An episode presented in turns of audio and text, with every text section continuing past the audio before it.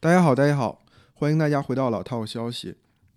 前两天就双十一的时候，我做了一次直播，然后讲了这个两个科技领域相关的话题，有一个跟科技领域无关的话题，主要是讲过了支付宝上市这件事，还有这个呃美国大选。嗯，这两部分呢，如果听过的这个朋友呢。嗯，当然，嗯，你们会有收获。如果没有听过呢，也无所谓。最近我会把这两期在音频的形式，在录制完之后播，呃，放送给大家。呃，那也希望大家以后可以关注一下我的这个视频号，我偶尔可能会做一些视频的，呃，节目或者直播。这个视频号叫呃老编辑什么都知道，大家可以在微信里面搜。那这一期呢，我就先不炒冷饭，我就把之前录过的两期两个话题先放在一边。当然，这两个话题非常热，我肯定会给大家一个呃制作两期这种非常精彩的节目。但是这一期呢，我先讲一个相对来说热点没有那么热，但是我认为意义会很深远、影响会很重大的事情，还是讲华为这家公司。就是最近华为出了两个新闻嘛，一个是荣耀的独立上市，呃，另外一个就是任正非又。发了一个这个总办的文件，就是呃，因为这个受美国制裁，有一部分的业务可能要缩减的，这部分员工会记会组织一个预备队，然后在预备队里面，呃，学习啊、培训啊一段时间，然后再去找方向，然后再哎重新上岗。那然后还要在这个预备队里面呢，可能会执执行一种末位淘汰的机制。如果说长期你还没有坑的，可能就要被这个所谓优化掉了、分流掉了。这两个事放在一起讲呢，其实我是想讲一个非常深远的东西，但是我还是要从系数着眼。我们先从荣耀，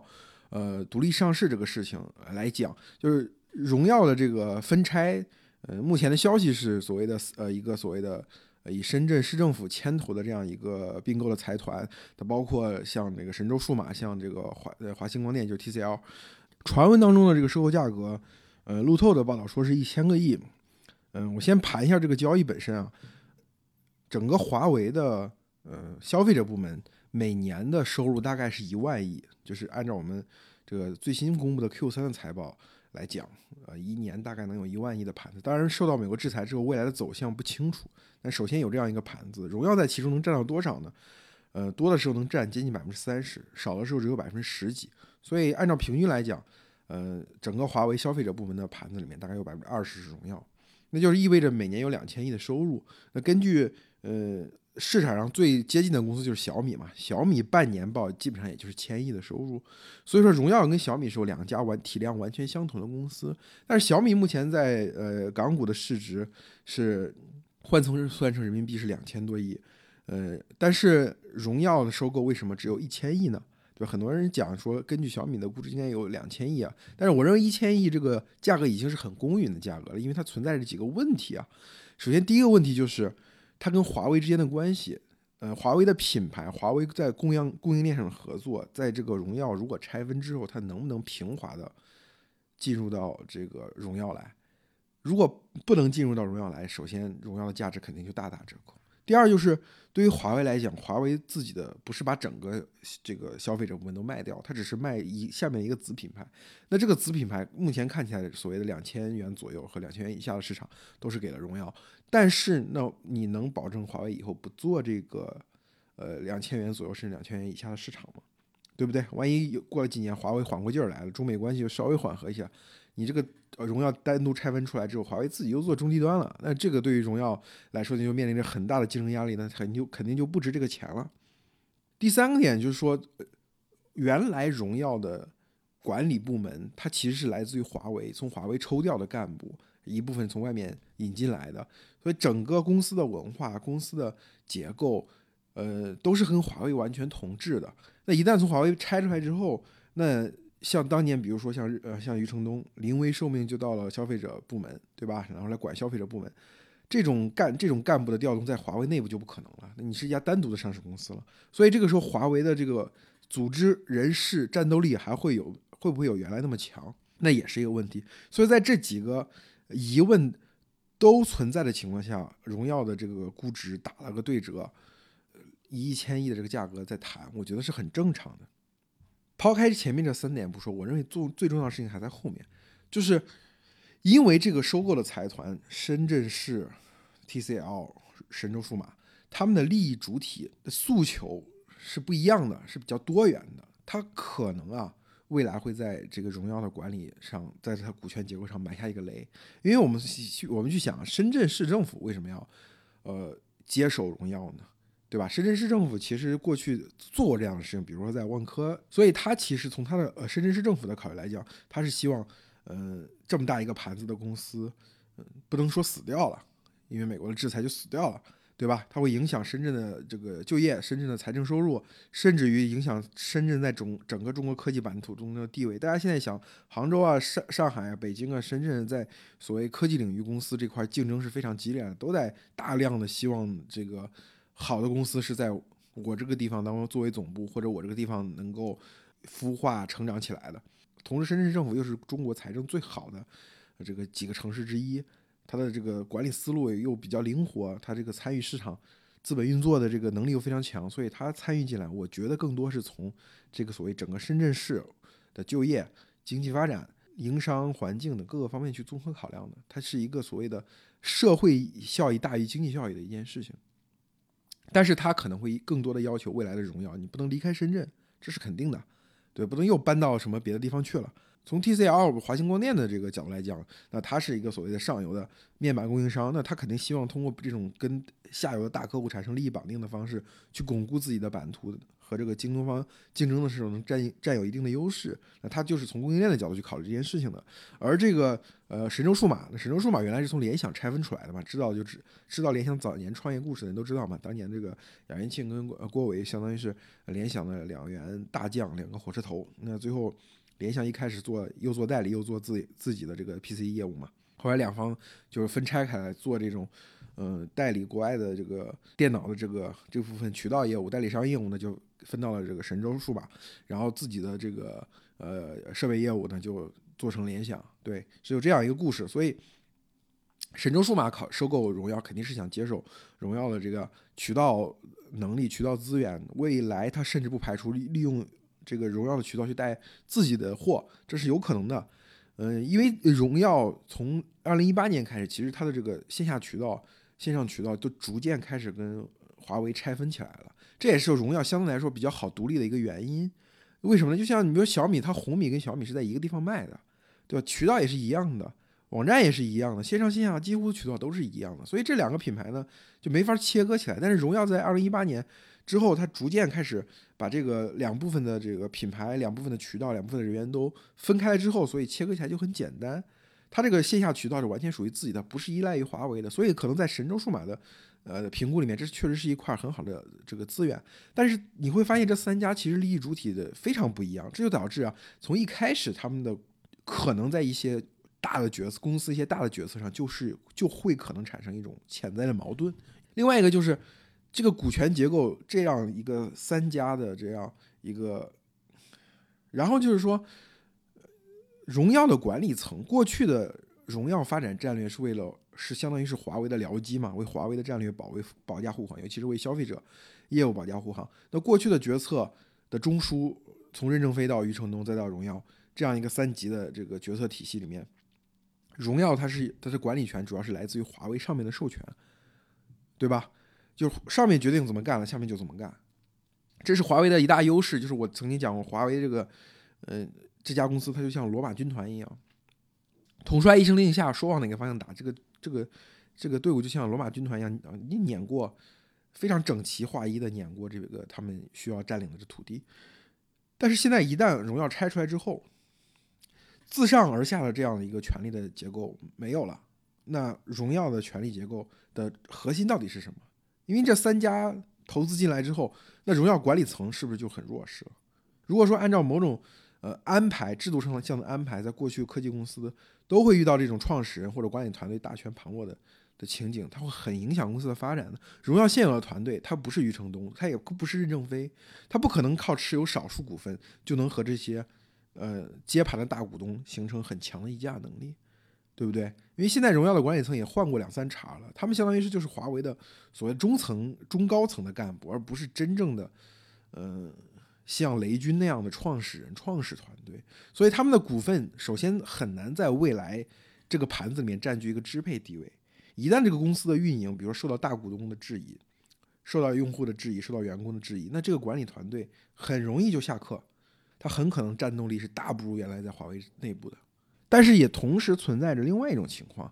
就是跟我们拿万科做举例，万科就是在引入了华润这家大股东之后，它其实管理层一直没有得到被破坏，就是这个大股东无条件的去支持支持那个万科，以往现之前是王石，后来是余亮的这个管理层嘛，所以呢，万科就一直运营的还是比较不错的。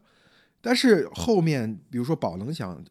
想进万科，想想投资万科。想呃把这个大股东的地位拿过来，华润是愿意呃交出来的，因为华润觉得在万科身上已经也已经赚够了，对吧？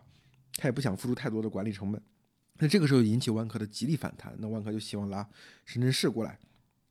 帮忙，让深圳市做大股东。那这样的话呢，管理层依然能够获得某种意义上的控制权，对不对？所以也不排除荣耀在后期运作的过程中，他比如说和深圳市政府。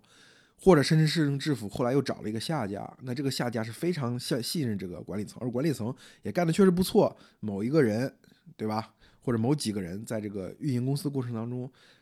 获得了股东和员工的这个支持信服。呃，乔布斯其实在苹果也没有多少股份，但是大家都信他，所以说这公司的管理风格也就一直持续下去了，管理层也就很稳定了，业绩就一路在涨。呃，乔布斯也指定自己的接班人库克，那库克更不是公司的大股东，对吧？对吧？但是这个所谓形成了一个信任的良良性循环，那这个公司发展也也很好。所以我不排除荣耀有这样的一个可能性。但是我从根本上来讲是，荣耀其实是为华为的未来提供一种新的思路。如果荣耀的这次拆分独立啊，它成功的话，就是我首先说它有很多的困难，有很多的不确定因素。但是假如它如果成功的话啊，它对华为来说是有一个非常重大的影响的。为什么？你讲我们讲。华为这些员工啊，他拿的都是华为整体的股份。这种股权结构就要求员工其实是为整个公司的战略、整个公司的这个方向服务的。单一块业务做得好，做得好，可能对于华为来讲，我就直接把这个人这个做的很强把它抽调出来，放到另外一个我做的不好的业务板块，把这个东西带起来。过去在华为当中，你是可以这么搞。一旦荣耀独立起来之后，荣耀就变成一个一个自己的公司了，它的管理层就不可能再跟华为产生这个人事上的交流了。而这些管理层都自己纷纷持股。这华任正非讲过一句话嘛，说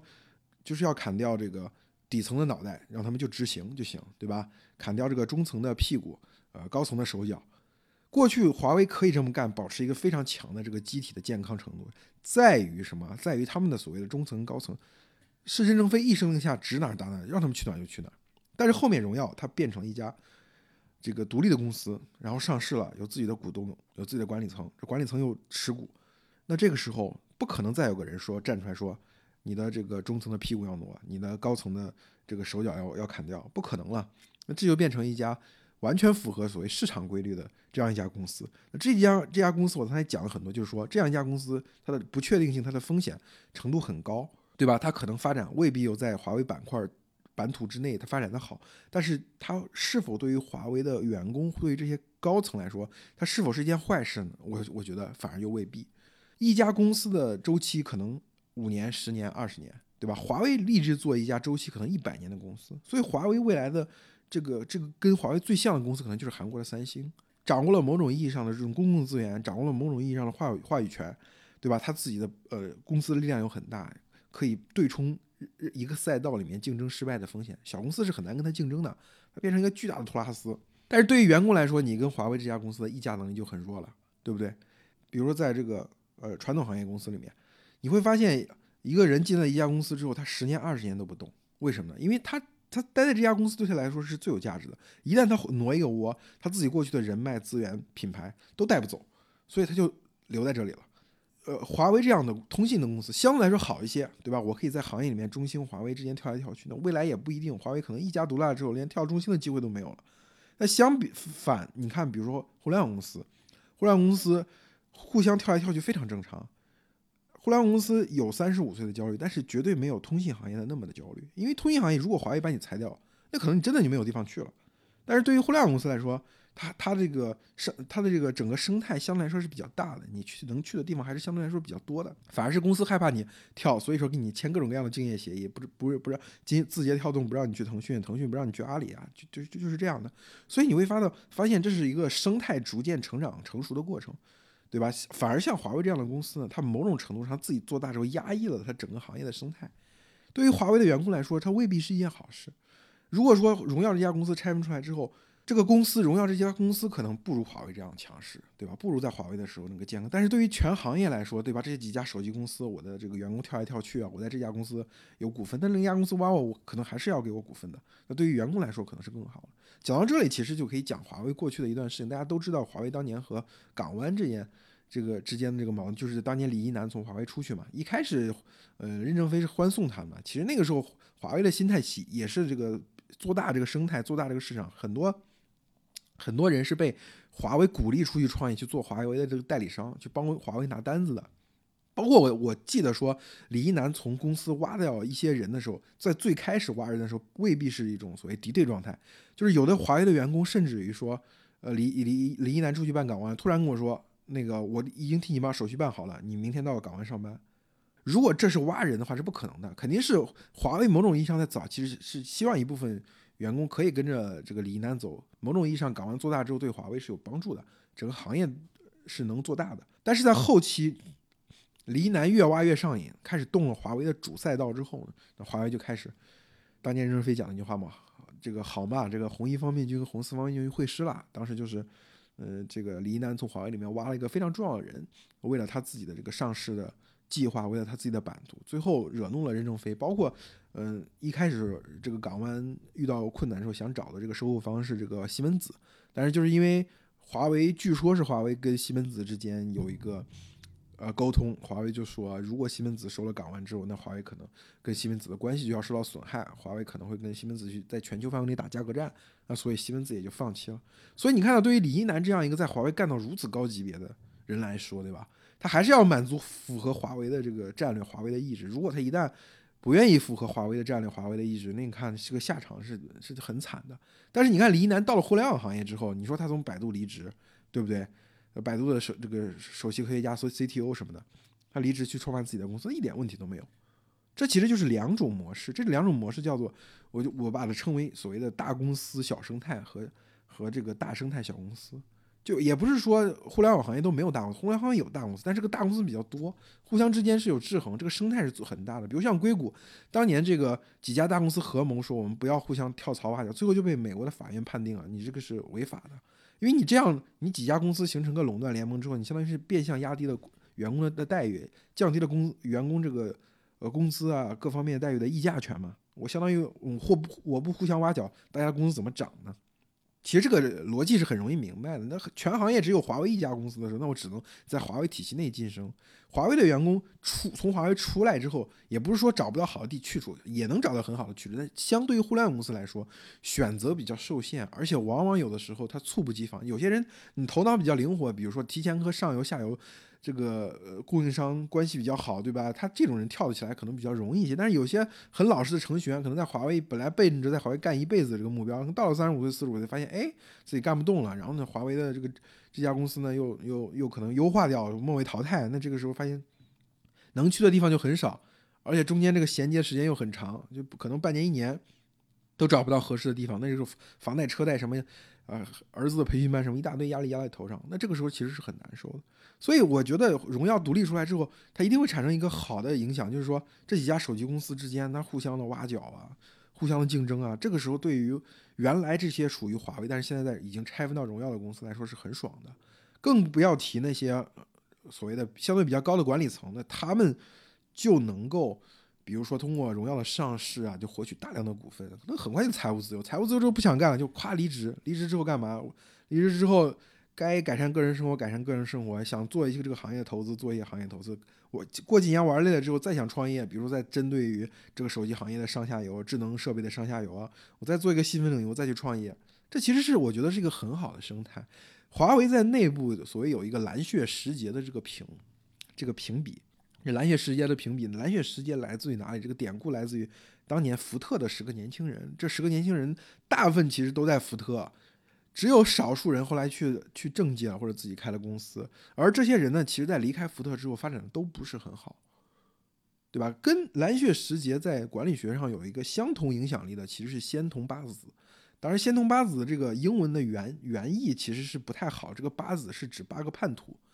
那就是这些人相当于背叛了自己原来的老板，原来他老板是一个很有名，从贝尔实验室出来的诺贝尔奖得主。那后来这群人呢，就从背叛这家公司之后，就各自分头在硅谷创立了很多公司，把整个硅谷的这个半导体行业做起来了。在硅谷最早头十年的时候，基本上半导体行业的高级的技术管理人员没有一个不是从仙童出来的。虽然仙童这家公司后来后来不行了嘛，但是它孕育了。整个硅谷的这个半导体行业，所以蓝血时节呢，就他们为福特这家汽车工业的巨头工作，取得了很大的成绩。但是相对来说，他们离开福特之后，对吧？最有名的麦克马纳曼后来是做了这个国防部长嘛，然后带领美国打了越战，打输了，他一辈子都非常内疚，他一辈子对自己都这段经历都非常痛苦。然后还有像比如说有些人后来酗酒啊，这个沉迷药物呀，自杀的都有。硅谷今天有无数的上千的、几千的、上万的跟半导体相关的公司，那这个生态其实我觉得是更高级的一个生态。就是我们今天，比如说我们看华为这家公司，当然我们首先要赞赞赏华为这家公司把中国的技术、中国的产品卖到了全球，然后它变成了一家非常伟大的公司，非常有战斗力的公司。但是我们要讲，如果从长远看，再看十年或者二十年的话，其实应该华为这家公司。它逐渐从一个巨无霸变成一个生态。那我希望荣耀这个事情，可能未来某一年，我们再回头看荣耀这个拆分独立性，可能是一个标志性的事件，就是华为怎么从一家公司变成一个生态。早年阿里也讲过这样类似的话嘛，就是意思是说，阿里的人在外面创业就去了别的公司，相当于在阿里外面又有一个阿里。所以我也希望说，可能有一天我们会看到，在华为之外，另有一另外有一个华为。华为这家公司的伟大，并不会因为。这些人的离开而减损，反而因为这些人的辉煌而变得更加伟大。比如说，一家公司十年后、二十年后、一百年后，它基本上不可能存在。但是如果它开枝散叶，它孕育了数数十、成百上千家的公司，它的人才在这个行业里面到处都是，像这个普罗米修斯传递在人间传递火种一样。那我觉得，可能在历史上来说，嗯，这是一个更大的成就。任正非这个人嘛，我觉得他。他是一个所谓考思考自己历史定位，也思考华为这家公司历史定位的人，所以我觉得他肯定不会想不明白这个道理，只是说可能早之前 timing 不对，对吧？可能再比如说像李一男出来创业的那个时代，突然他被资本看上了，